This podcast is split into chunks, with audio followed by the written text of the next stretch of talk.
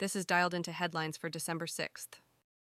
From Fox News, Reverend Kevin McCarthy, R. Caliph, announced his resignation from his congressional seat after being ousted as House Speaker. McCarthy made the announcement in an opinion piece for the Wall Street Journal, stating that he will depart from the House at the end of this year to serve America in new ways. He plans to continue recruiting and supporting future leaders of the Republican Party. McCarthy emphasized the importance of innovation rather than legislation in solving the nation's challenges. He also expressed optimism and gratitude for his career. McCarthy's resignation leaves the House GOP with a slim majority. A special election will be held to fill his seat. From CBS News, former President Donald Trump said in a Fox News town hall that he would not be a dictator except for day one if he wins a second term. During the town hall with Sean Hannity, Trump was asked if he would abuse power or break the law. Trump responded, except for day one, clarifying that he would use the presidency to close the border and increase oil drilling. The Biden campaign quickly criticized the comments and accused Trump of wanting to be a dictator. Trump has also mentioned appointing a special prosecutor to investigate President Biden and his family if he is reelected. From United States Department of State, the Biden administration has announced the provision of additional U.S. security assistance to Ukraine. The package, worth $175 million, includes weapons and equipment to support Ukraine's defense against Russia's aggression. The capabilities offered include air defense munitions, ammunition for rocket systems, artillery ammunition, anti radiation and anti armor missiles, small arms ammunition, demolitions munitions, infrastructure protection equipment, as well as spare parts, training, and transportation. The United States emphasizes the need for Russia to stop its attacks and withdraw its forces from Ukraine. Congress must act quickly to pass the President's National Security Supplemental Funding request to ensure continued support for Ukraine's defense.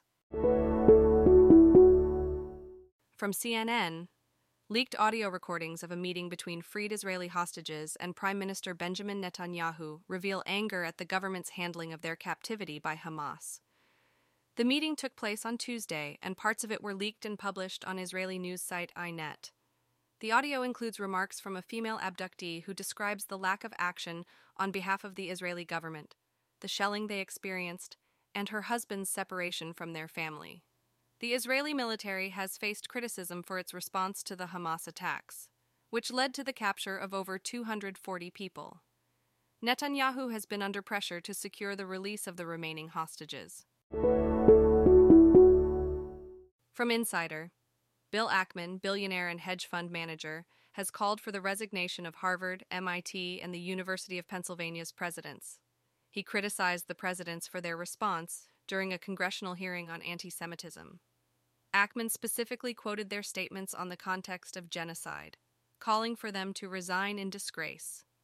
The three presidents, along with University of Pennsylvania President Liz Magill, were repeatedly asked if calling for the genocide of Jews violated their university's rules.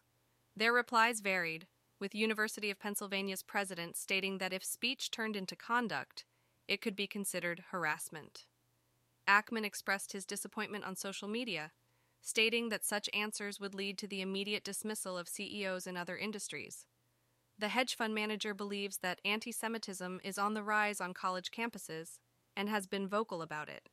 He previously requested Harvard to disclose the names of students who signed a pro Hamas letter and had offered assistance in addressing anti Semitism. However, his sentiment towards Harvard's president, Claudine Gay, changed after the hearing.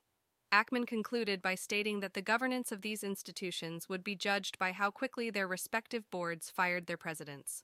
Ackman's representatives, along with those at Harvard, MIT, and the University of Pennsylvania, did not respond to requests for comment from Business Insider.